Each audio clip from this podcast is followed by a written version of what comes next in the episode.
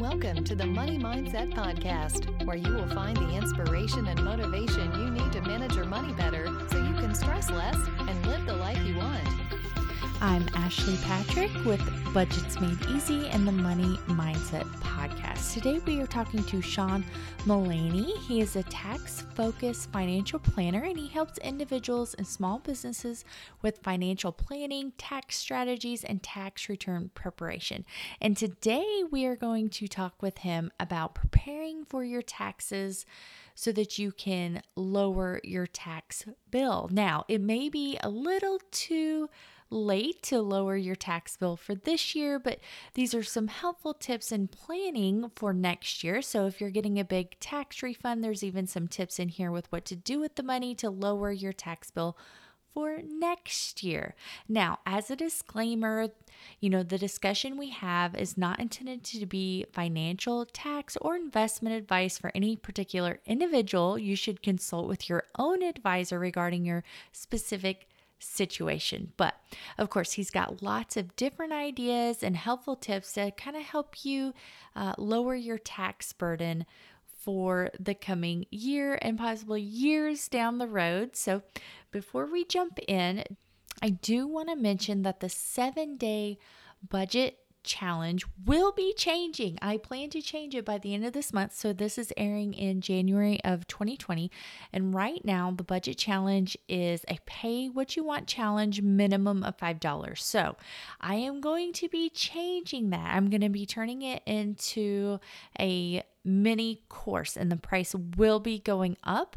Now, I may have another budget challenge where I shorten it, um, but you know, for those of you who have taken the budget challenge, you know it's um, pretty detailed videos, step by step videos on how to do everything. So I am going to be adding to that and increasing the price probably in by, you know, next month. So if you haven't already, go ahead and check that out. You know, if you've been waiting, you know, people on average that do the seven day budget challenge save almost $500 every single month. I think the math is like $493 on average whenever I take out the average. So almost 5 $500 a month just by doing their budget. And then there's lots of helpful tips, uh, Facebook group, and everything like that. So if you have waited to jump on the budget challenge, if you are overwhelmed and you just really don't know where to start, this is where you start. This is where you start to save money. It's where you start to pay off debt. It's where you start to build long term wealth. It all starts with your budget, it's the foundation.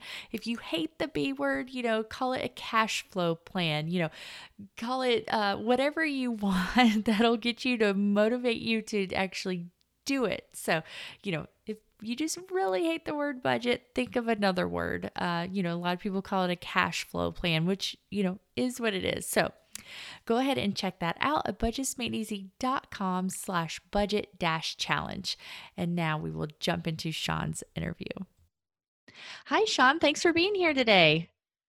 Thanks so much for having me, Ashley. It's a pleasure to be with you today and i'm so excited you know it's it's beginning the new year and tax time and you know you focus on taxes. And so i'm really excited to talk to you about uh, ways that people can prepare for taxes or maybe even you know next year things that they can do throughout the year to kind of get ready for tax season because you know it's coming whether you like it or not. You got to pay your taxes. So it's better to be prepared than surprised come tax time right? Absolutely, Ashley. You know, I think there are two things people should think about, right? One is every year you must file a federal income tax return, and in most states, you're going to have to file a state income tax return too. And that's an important exercise, right? The IRS is a high priority creditor, so you don't want to be on the wrong side of the IRS and you mm-hmm. want to be current in your filing obligations. But even more important, I think, is the long term planning that I think some t- sometimes people get lost. You know, they say, oh, I've got this tax return got to make sure it's prepared on time. And I'm all anxious and concerned about that. They get that done whenever they get that done. And then it's like, okay, I'll think about taxes some other time. And then that other time becomes next year's tax return. Mm-hmm. So I think it's important to do some strategic thinking around your own tax situation. And that's true whether you're just starting out in your career or if you're much later or if you're even if you're retired. Uh, I think all people can benefit some from some intentional action on the tax front. Yeah, absolutely. I mean, and, and it's so easy to just kind of put it off and think about I'll I'll do it later. But you're right, preparing for it is is the best thing, you know, especially if you think that you're going to owe money or you know you're close or you typically owe money or something like that um, what are some ways that people can prepare and just kind of make adjustments through the year yeah so I, I think for younger workers i think to my mind i'd have four top priorities and then we could talk a little bit more about some tactics in terms of making tax season itself better so the first thing is if you work for an employer you should absolutely contribute up to the employer match in your 401k.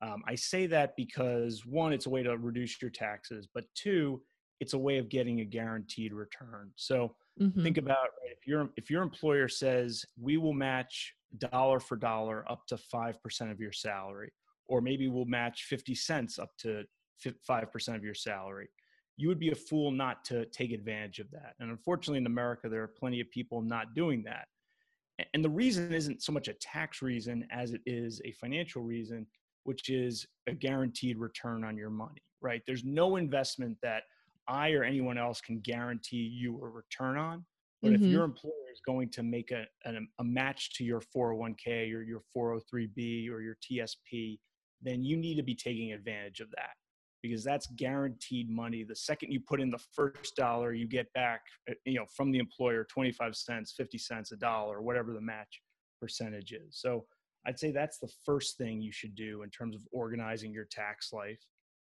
The second would be if a health a high deductible health plan makes sense for you, you want to consider a high deductible health plan with the matching health savings account. And Ashley, I don't know if you've talked about that previously with your listeners. Maybe we might want to take a, um, a, a minute to step back and just explain what a, an HSA is and just why it might be so powerful for your. Uh, oh yeah, go ahead. I have not talked about it. Um, I actually have a high deductible plan and an HSA, um, but I'd love to get your perspective on it. Yeah. So what this is is it's a special kind of insurance that typically has higher deductibles than most people are used to, but there are some trade-offs for that, right? So the deductible me- means you might have to pay more out of pocket. But if you're young and relatively healthy, that may not be such a bad thing, right? Because mm-hmm. you're essentially calculated risk. And on the other side, you're getting benefits for, for taking that risk. One is the insurance premiums themselves typically are lower. Second is you have the ability to contribute to a tax advantage account called a health savings account. And that account lets you put in for an individual, it's up to 35, 50 in 2000 or 2020. For a family, it's 7,100 in 2020. You can put in 35, 50 every year of tax deductible contributions, which is really cool, right? So you save mm-hmm. income tax around that not only do you save on the income tax around that, if you do it through your workplace withholding, you save on your payroll tax. So your FICA and your Medicare, you save on that stuff as well. So it's a real neat tax saving tool. And then the, the money sits in the HSA, it builds up over time. You can invest it and hopefully grow it that way. And then if you take it out for qualified medical expenses, the money comes out tax and penalty free.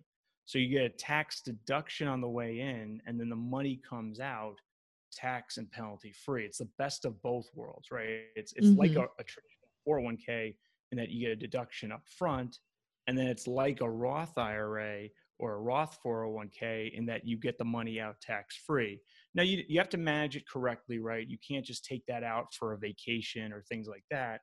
Um, and I also say make sure if if you don't have major medical expenses so if, if the only thing you got in the year is a cold and maybe a sprained ankle try to not take out from your hsa so you let the money sit and compound tax free for many more years um, but I, I think if your circumstances warrant using a high deductible plan the hsa high deductible plan combination is very powerful those who might not want to take this path would be people with chronic medical conditions, things like Crohn's and colitis, things that will have predictable high annual medical expenses.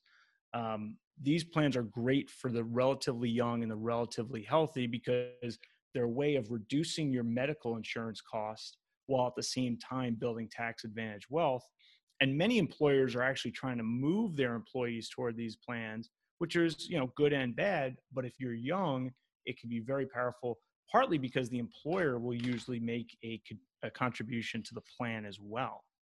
So you're you're making your own contributions, and then the employer might put in 600, 700, 1,000 bucks, and that's more tax-free compensation and more tax-free wealth building if you manage it correctly. Mm-hmm. Yeah, we had um, at my previous employer, which is a um, it's city government, uh, we had both options. We could stay on the regular plan, which you know cost more per month, or go to this, and they would give you so much for your HSA. And then uh, my husband's plan, um, previously they had moved to it, and then they contributed. But now they don't uh, he moved to a different employer and they don't contribute anything and then they have the high deductible. So actually for like our family i have three kids so we meet our deductible every year and so it costs us quite a bit of money really but the plan itself is pretty cheap like we don't pay that much per month for the plan but i'm also putting i have to put in like $500 a month into the hsa just to cover all the medical bills through the year like it's it's a lot yeah, it's interesting. Actually, you say you're making this calculation around, well, okay, yes, we're going to pay more at the doctor's office, but we're going to pay less every pay period for the health insurance premium. Mm-hmm. Plus, we're going to get all these tax benefits from funding the health savings account. Right. right? So you're, you're, making, you know, it's a trade off. And, you know, it, you know, so that's your family where, yeah, you got three kids and there's a lot, to, lot of doctor's visits and those sorts of things. But think about your your listeners who are 25 years old, right? Who maybe don't have any children, right? And maybe they're very healthy. Why would you pay a whole lot for a gold plated insurance plan when mm-hmm. you're going to go to the doctor hopefully twice a year, if that, right? Oh, so, yeah, absolutely. You know, I think these, these HSAs can make a lot of sense um, for folks in terms of getting their tax life in order and mm-hmm. saving both on income tax and on payroll tax. Yeah, I didn't realize the payroll tax part. Like I knew we saved just on taxes, but I guess I didn't realize that aspect of it. I'm not big into, you know, all those fine details. yeah, the one thing about that Ashley though is you need to to get the payroll tax saving, you need to do it through employer withholding. Right? So if you just say, "Hey, I've got this HSA, but you know, employer don't take any money from my paycheck every 2 weeks and put it in the HSA." And then you get to the end of the year there's no money in the hsa what you could do is you could say well all right i you know i've got this hsa i didn't contribute say for 2019 right maybe you didn't contribute but you were covered by a high deductible plan for the whole year what you could do is then write a check in early 2020 to your hsa and say this is for 2019 you would get the income tax deduction on your federal tax return but you wouldn't get the payroll tax savings. Oh, so okay. If, if you can do it through your employer withholding, which most employers will facilitate that, right, through your right. internal HR portal, right? You set that up. Um, it's a it's such a powerful tool, especially if you're below, right? If you're below the Social Security threshold, you're going to save not only the Medicare tax, which is 1.45 percent of every paycheck, but also the Social Security tax, which is 6.2 percent you know a lot of younger workers they pay more in payroll tax than they pay in income tax. So the hsa can be very powerful for them as a tax planning strategy. Yeah that's those are really good ideas. I didn't know about all about all those details so that's why i'm so happy you're here talking to us today. Um, so those are really great options and things to plan. Um, did you have a couple more? I'm trying to think how many you said you had. yeah, so I've got at least four to start, and then at least one tactical run one. The third one is the Roth IRA, and I know you've talked with your listeners before about the Roth IRA, but you know, as long as you're making a relatively modest income, the Roth is a very powerful planning tool. And actually, I, I remember you talked about the experience you and your husband had a few years ago with a 401k loan, mm-hmm. right? So uh, to refresh your listeners' memory, and please correct me if I'm getting any of this wrong, but if I'm remembering correctly, you and your husband did significant home renovations and you found yourselves cash strapped. And so what you did was you said, okay, well, we've got money in a 401k. We'll take out a loan from the 401k and yeah, sure, we'll pay it back. And we'll get the house you know built and Mhm. taken care of and then we'll repay the loan and then your husband left his job and so that required you guys to either pay back the loan very quickly or to have the loan show up in your taxable income Mhm. and have it be a blip on your rate, you know, on your one year big slug of taxable income plus a 10% penalty, right? Right. Um, so let's think about if what if you guys instead had had a Roth IRA at that time? You know, if you had had a Roth IRA and say you'd borrowed 40,000 of let, let's say each of you had a Roth IRA, you would contributed each $5,000 for the 4 years previous. So you each had 20,000 worth of contributions to that Roth IRA. What you could have done is you could have taken each the 20,000 of contributions out tax and penalty free. And you could have used that for any purpose, you know, under the sun, right? You could have taken a vacation with that. You could have done medical expenses. You could have, you know, rebuilt your house, whatever you want to do. 20,000, you, you just withdraw your old contributions. That's it. You don't withdraw the earnings. You now have $40,000. You can redo the house. Now, that's not exactly great tax planning in that you're going to lose the future growth on that $40,000 that would have been tax free. Mhm. But at least you could have used that money, gotten the house repaired, gotten all those renovations done. And now, n- tax time, there's no income tax hit, there's no penalty. And you walk away from it and you say, well, next time we go through that path, hopefully we'll have money in cash or other taxable investments to pay for it.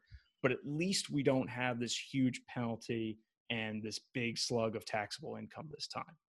Right. So I think the Roth IRA is powerful, one, because it's tax free growth for your retirement, but two, because the contributions that you've previously made could be withdrawn tax and penalty free at any time for any reason. Not to say that that's something you should be planning on doing, eh, withdrawing early, but if you had to, it's a nice life raft where you Mhm. don't incur a tax hit and a penalty hit on top of an already difficult financial situation. Yeah, because our taxes, I mean, it was crazy. We should have got back, you know, I think it was around four thousand dollars and we ended up owing over six thousand. So it was like a fifty percent hit. Yes. it was crazy because it i mean it just it cost us a whole lot and so like if you like you said if you have that other option then you don't take that big hit Yeah. So I, I think the Roth IRA is just such a powerful tool for pretty much all Americans have at least some access. You know, there are some who make too much to make a direct contribution. There's some strategies around that. You can also have a Roth 401k or 403b, Roth TSP. So I- think for most Americans, and certainly for younger Americans, having Roth accounts is imperative because it just gives you so many more options and opens that door to tax-free growth in the future. That's very powerful. And i think a lot of employers are moving to give the option of roth 401k um, but if somebody didn't have that option at their job like how would they go about opening a roth? Like could they you know sometimes i see um, just you know at banks they have ira accounts but those really aren't the same thing are they Yeah, so these days to open a Roth IRA is relatively simple. There are plenty of discount brokerages, and I'm not recommending any one particular brokerage or financial institution for any of your listeners, but just to list some examples that are commonly uh, cited Vanguard, Fidelity, Schwab, there are others, right, where you can go to their websites or call them up and say, hey, you know i have earned income for whatever year it is. And in fact your your listeners if you're listening in january of 2020 you could still make a contribution to a roth ira assuming you qualify in, in before april 15th of 2020 so there's still time in 2020 to do some tax planning for 2019 and the way yeah the way you would do it is you would contact one of these discount brokerages and say you know I want to open up a Roth IRA. And their websites are usually pretty user friendly in terms of navigating you through that process. You'll have to link a bank account, right? Because they'll need some source of funds to Mhm. get the money, you know, and the contribution limit, if you're under 50 years old in 2019 uh, and 2020, is 6,000, 7,000 if you're over 50. Um, you know so you know and and this is done person by person right? So even in a community property state i live in california retirement accounts are individual accounts. So you know you can do it and then your spouse can also do it too um, assuming that you between you and your spouse there's enough enough earned income there uh, for a roth ira and the threshold's pretty low right? It's about $12000 if you're under 50 years old. Um, but assuming b- between you and your spouse you have 12000 of earned income you can go to one of these websites and set it up. You know you link a bank account the funds come over and then you invest them. You know obviously for a younger investor that's going to probably be you know skewed towards a, a equity portfolio. Um, perhaps if you're older you might want to do it in a um, more conservative portfolio but you know the the brokerages are generally pretty user friendly you know some people will critique certain websites but generally speaking, they're pretty user friendly in terms of setting up a Roth IRA. Great. And I do have a quick question because I see this in Facebook groups all the time. And your comment about um, having to have a $12,000 earned income. Like, I see people in Facebook groups, obviously, they're not, you know, they're just random people uh, on the internet. So obviously, everybody has different opinions, but they'll make comments about, um, putting money in for your child into a Roth IRA or uh, how do you do that or can you do that if they technically don't have any income can you start a Roth for your child? Yeah, that's a great question Ashley. So the answer is yes, as long as your child is an American with earned income. That's the big key. Okay. earned income, you can contribute to a Roth IRA for them. So a lot of kids don't have earned income and thus wouldn't be able to do it. Right. Um, where this comes up a lot is if you know mom or dad has a small business, and as long as it's a sole proprietorship or a partnership owned by mom and dad, then theoretically that business could hire you know junior or daughter, and you would then you know pay junior daughter. There's a payroll tax uh, exemption if you do it the way I, I said you did it and as long as that compensation is reasonable for the activity right so we're talking about relatively low value services but you know in most cases you could justify hey you know what somebody's got to clean this office mm-hmm. or you know you know that mom and dad use for their their trader business um, you would then pay them and based on the tax rules you, you would not owe payroll taxes on that compensation because they're working for their mom and dad in their mom and dad's trader business and then they would have you know if it's a thousand dollars two thousand three thousand whatever their earnings for the year are that's the cap right? So you would say okay and, and you could you can just gift them that piece of it right? So you can pay them the three thousand dollars they then put that in you know their savings account or you know they do whatever they do with it. And then you could separately then say oh well you had $3000 worth of earnings. I'll just gift you the other 3000 to actually put in the roth ira account um, or you just use the earnings that they actually took home. Um, oh, okay. Yeah. So this can be a powerful tool. I would say though, you want to be careful because if, if you're saying, hey, you know, my 12 year old has, you know, school and soccer practice and swim practice. And oh, by the way, my, my 12 year old earned $10,000 this year. Yeah. the IRS might start looking a little askance at that and the issues there can be that they would deny your business the deduction for that compensation. And they might even say oh you made your child made an excess contribution to your reti- to his or her retirement account. So you, you want to be careful and logical here with this stuff but it certainly can be you know it's one of those things where yeah a thousand this year and two thousand next year these aren't big numbers. But if you start stacking them on top of each other and you give your child, you know, your child's 10 years old and they don't touch that money till they're 60 or 70 years old, all of a sudden it can be quite impactful. Absolutely. I mean, the younger you can start investing, the better because it just has so much time to grow. I mean, it's just crazy how the compound exactly interest right. works. That is exactly right. Um, and and yeah, they will love you if you know you put in you know four, five, six thousand dollars over their childhoods, and then that grows for 50 years, you know, tax free, it can be a very impactful maneuver. And if you can get a business deduction for it because it was reasonable compensation for the tasks that your kids did, you know, all the better. Right, absolutely. Now, would you recommend doing that as opposed to um, like a ESA or a 529 plan for college? So it depends on the purpose, right? So if the purpose is we want to get our child to a place where they're going to have a lot of wealth or a relatively, you know, high amount of wealth in the future to have flexibility, I tend to like the Roth IRA. If the purpose is I want to use that money for my child's college education, I would not put it in my child's Roth IRA. And, and there are two reasons for that, right? One, if the money comes out of the child's Roth IRA while they're in college, you know, it, like I said earlier, it could be a return of their contribution. So there'd be no tax and there'd be no penalty. Well, that's fine. But one, you're going to lose decades of tax free growth on that money.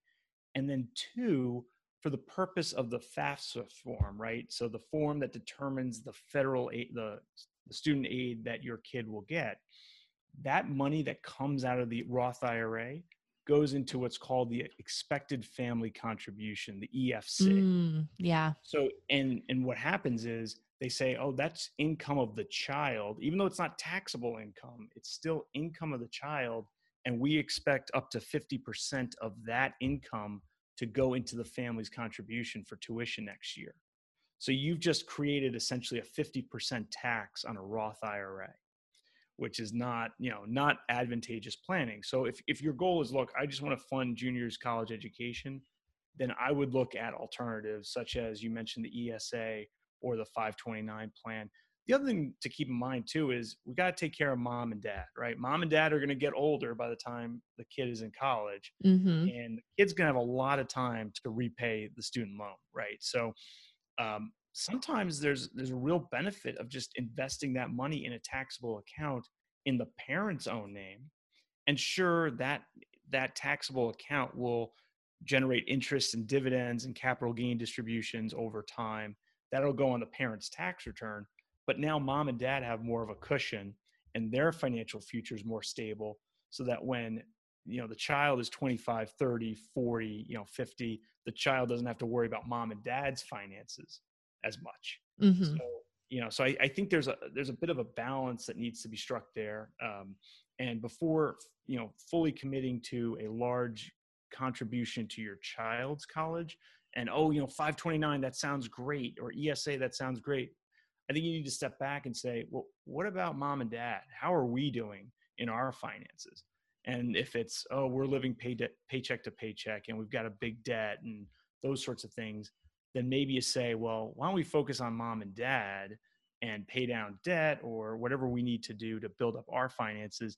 And then we can think about mom or about junior or daughter and their college educations. So, uh, building off of that, would you um, recommend people like if they're already in debt, living paycheck paycheck to paycheck, should they still be investing, or should they take that money and put it into debt, like paying down debt, like even your company match or your four hundred oh one k? So I would be hard pressed in most cases to tell folks not to take advantage of the company match. Right. So let's say, because, you know, let, us think about your debts, even if it's credit card debt. So let's say you've got credit card debt and that's at 19%. Say that's a, not a good place to be and that needs to get paid down, you know, as soon as possible. But let's say you're getting a dollar for dollar match at your company 401k you know so essentially every dollar you put into your 401k you get another dollar back instantaneously. Every dollar you put towards the credit card debt you're getting 19 cents back right? Because essentially you don't have to pay down 19% in interest. So what i would tell a person in that situation is first of all you've got to meet your minimums right on your credit card. That's mm-hmm. number one.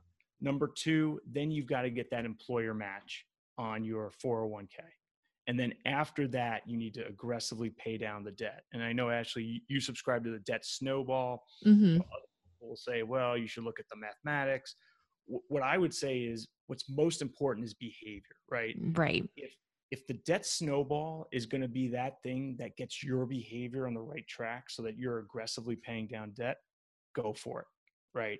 Because um, at the end of the day we want to get that debt paid off and if that's going to be that carrot that for whatever reason gets you particularly to get that paid down, absolutely go for it. Um, but if you know, if some other people say, no, I've got my spreadsheet here and my spreadsheet says pay down 19% first and 8% second and 3% third. and that's what I'm going to do, and I'm satisfied with that, then if that's what works for you, go with that. Exactly. I mean, as long as you're paying down debt, I don't care how you do it, as long as you're doing it.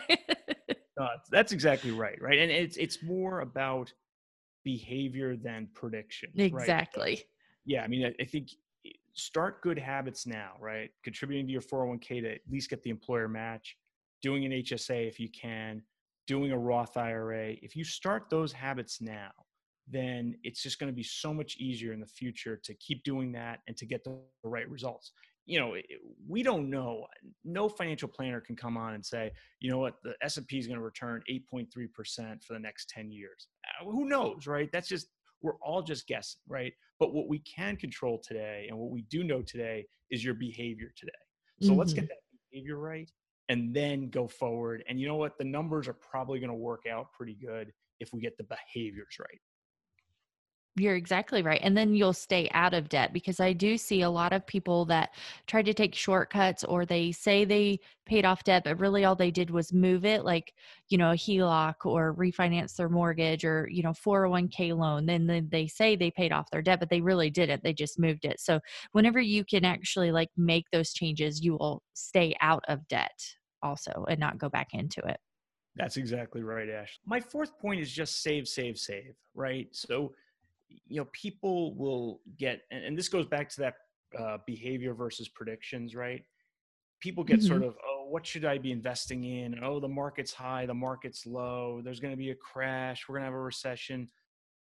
You know what? Yes the 401k to the employer match absolutely the hsa the roth ira once you're beyond that just start saving right? And you could mm-hmm. figure out what you're going to invest in tomorrow um, but just start saving. The more you save, the more wealth you're going to create, the more you're going to be in good shape. And the other thing about saving is if you reduce, if you increase the asset side, you're also reducing the expense side, right? So every dollar you save today accustoms you to a little bit lower expenses.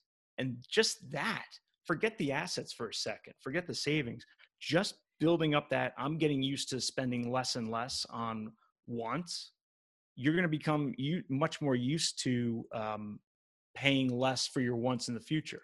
So I'll give you an example, right? Say you're 22 years old, you're coming out of college, you got a good finance or tech job, right? Well, I would tell you do not get a BMW for your first car out of college. Because if you get the BMW, then it's going to be so much harder in your 30s and 40s to cut back to the used Corolla, mm-hmm. right? But if you start off in your 20s with, I'm going to get a, a used Accord, and then, you know what, in my 30s, well, maybe a slightly better used Accord, and now I feel rich versus, oh, I started off with a BMW and now I'm cutting, you know, it's so much harder to cut back. If anything, you're going to have lifestyle creep because mm-hmm. I'm quote unquote successful. So I would just say, you know, focus on getting those expenses lower and getting those savings up and your taxes will be better because investments are generally taxed at a lower rate than earned income and your finances are going to be so much better too. That's really good advice. I mean just keep living like a broke college student and pay off your student debt and then you can enjoy your money and buy the BMW later if you want but it's not so much a status symbol you know and like you said lifestyle creep and everything. So um, you know just keep saving now and then work toward it in the future and then that way you can um, you know instill those good habits of saving money and investing because that's what's so important. Oh absolutely absolutely and then you know ashley you'd mentioned about what are those things you could do around tax season right to make your tax return a little more or a little less painful right? Mm-hmm. uh, a big thing i think I, I think it's two things right? So one in January and February, be very, attentive to your mailbox because you're going to get very important documents, right? You're going to get your Form W 2 from your employer. You're going to get these uh, fancy things called Forms 1099, right? It might be called a 1099 INT, which is for your interest. It might be called a 1099 DIV for your dividends.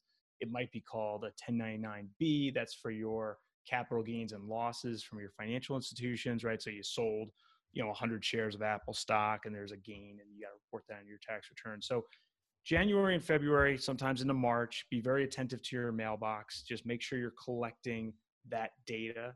These days you can usually go online and grab those documents too but Mm-hmm. you know so either way just be very attentive to that. And then during the year be attentive to your expenses that could possibly be tax deductible um, but that said you know the landscape's changed a little bit here. Um, so it used to be that there was a relatively low standard deduction or you could choose to itemize right? So to take your mortgage interest your state taxes your charitable contributions those sorts of things.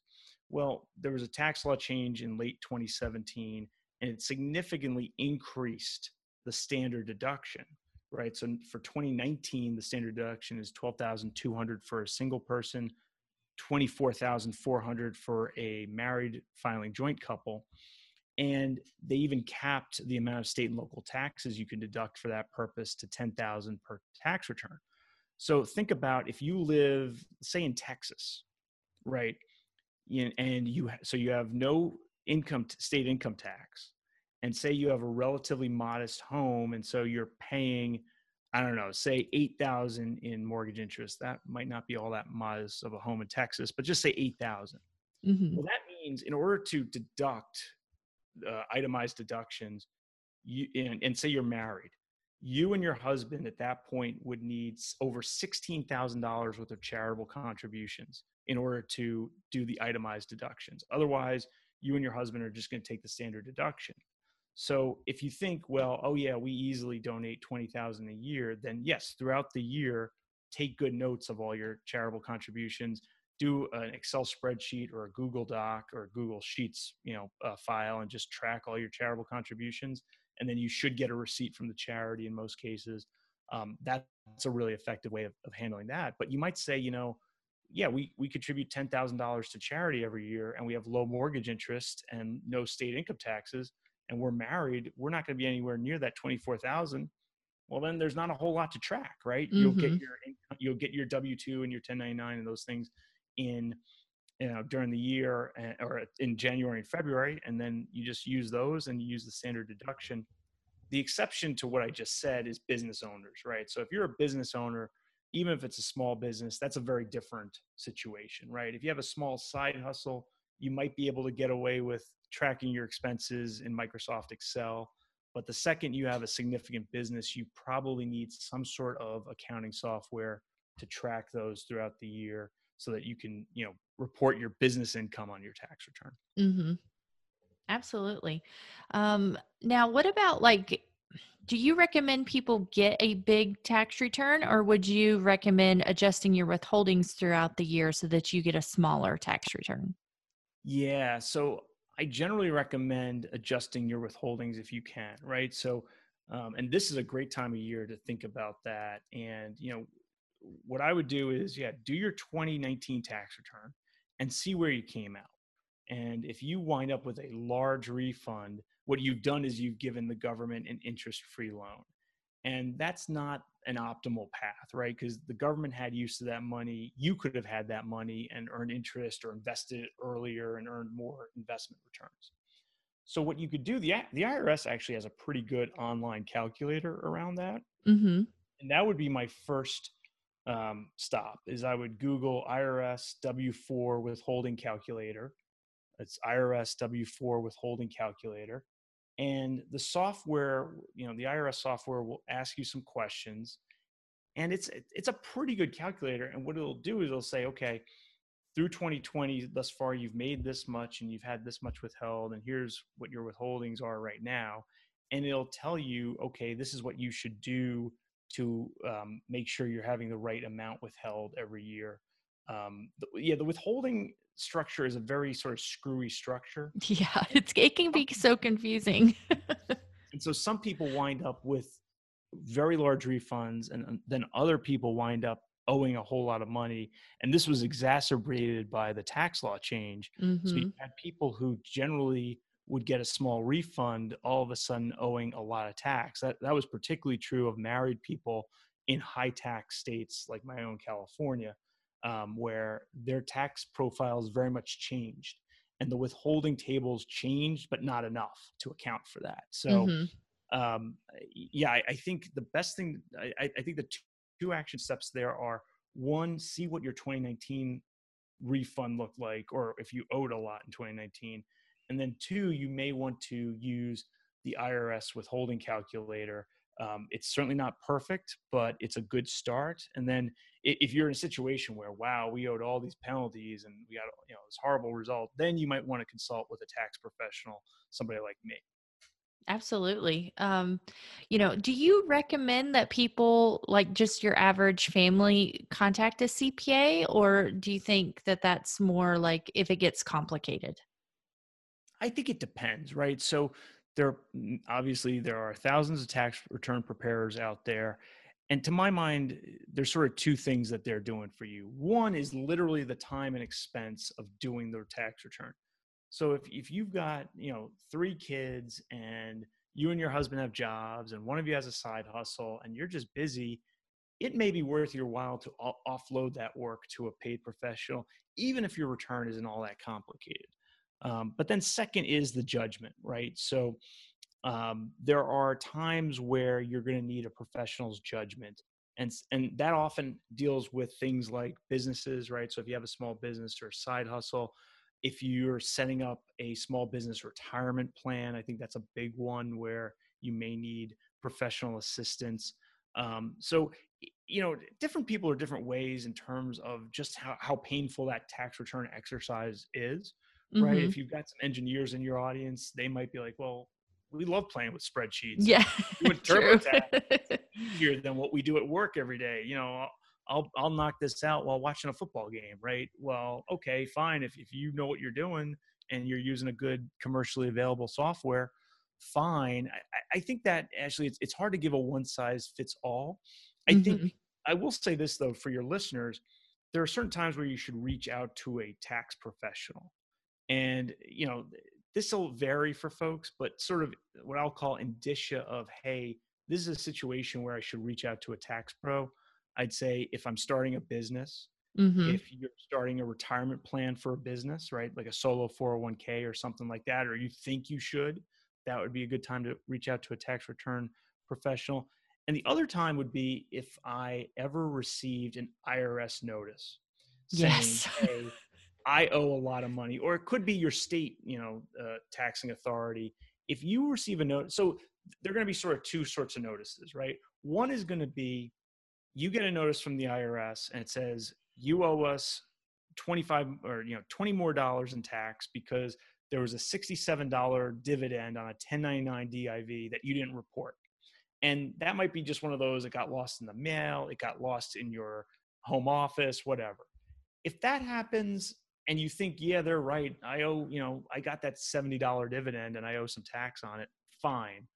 You know, write the check and move on. That probably doesn't need a professional's assistance. But if you get a IRS notice saying you owe us $3,000 in tax, I think at that point you need to reach out. In most cases, you absolutely need to reach out because one, you got to make sure, you know, the IRS can be wrong on these things. Mm-hmm. So you need mm-hmm. to make sure, you know, before you cut that $3,000 check, you ought to ask somebody. And then two, even if the IRS is correct, then there's something wrong in your process. And you now have $3,000 worth of indication that there's something off in what you did, and that needs to be corrected. So, you know, I think I think those are situations. And again, I'm, this can't be comprehensive, and we only have so long to chat. Yeah, those are sort of I think three situations where you'd really want to think about reaching out to a tax pro. Absolutely. Um, now, do you have any last words of wisdom? Last words of wisdom. I would say um, a point I made earlier is focus on your behavior and the numbers will work out, right? So don't get obsessed of, oh, we got to run a million different numbers and I need 8.25% return or, you know, don't be obsessed with that. Do what football teams do, right? So get your blocking and tackling right and eventually the wins start stacking up right so do do the you know pay down your debt avoid debt reduce your expenses get your employer match in your 401k get your roth ira set up start saving and investing you know and, and those things will make your taxes much better and they'll make your finances much better Absolutely. Now, I do like to ask people um, at the end of every episode what their favorite nonfiction book is. Do you have any that you would recommend? Yeah, and I'm going to do some of your previous guests have cheated a little bit. So I'll give you a, a, a multiple answer. So the first one is obviously the Bible, right? So um, that lays the predicate for all that we do on this earth, hopefully. Mm-hmm. So the Bible would be number one. And then in terms of financial books, I think there are two chestnuts that uh, I strongly recommend to the listeners. One would be The Millionaire Next Door, which is Doctors Stanley and Danko, I believe the authors' names are. Mm-hmm. And that came out in the 90s. And that just goes over the mindset of most of the truly wealthy in this country. Uh, again, it's The Millionaire Next Door, just a, a, classic in personal finance. And then the second one is a, a more recent book. It's called The Simple Path to Wealth it's by J.L. Collins. And the cool thing about this book is it started out as a series of blog posts. So the author was thinking about his daughter who was about to go to college. And he does these blog posts, which are essentially just short letters to his daughter about saving, investing, managing your taxes, managing your finances. And what he said was, "Oh, you know, I've got a, you know dozens of these letters now. I could make that into a book. And so that's what the simple path of wealth to wealth is. It's a book that is based on these blog posts and it's written in a way that's not targeted for somebody who's financially sophisticated. Um, that said, I think everybody can get something out of it, but it's done in a very relatable way. And if you read only those two books, you would be well on your way to a very good financial future. I have heard of the simple path to wealth, but I didn't I didn't know the backstory. I hadn't heard that. That's pretty good. Yeah, isn't that a it's a neat it's a neat way of writing a book, right? Yeah. a book, you've got this other material that you then translate into a book. And because of what it was originally intended for, I think that gives the book so much power. Absolutely. And I'm sure it's it's a lot it's easy for us to read it if he wrote it for, you know, his daughter going off to college. So it's not, you know, uh, complicated. yes. All right. Now, before we go, where can people find you? Okay, so you can find me three different places. One would be my firm website, which is mullaneyfinancial.com. You could find me on my blog, which is fitaxguy.com. I, I blog on the intersection of tax and financial independence. So that's fitaxguy.com. And lastly, on Twitter, I'm at Sean Money and Tax. Um, I'm not on Instagram. I'm not on YouTube. Maybe one day, but those are the three main places you can you can find me. Yeah, you should try YouTube or Instagram. I've just started learning Instagram, and it's a lot of fun. Yeah, that, it's something I gotta get to, but um, for now, those are the three portals I'm trying to uh, to optimize. Absolutely. Well, thank you so much for being here and talking to us about taxes and making it interesting and making tax not boring. oh, thanks so much for having me, Ashley. It was a pleasure speaking with you today. Thank you. Thank you so much to Sean for being with us today. And don't forget to go check out the seven day budget challenge before it gets its revamp and the price increases at the end of the month. So go to budgetsmadeeasy.com slash budget dash challenge to get it at the lowest price that it's going to be. I will talk to you guys next week.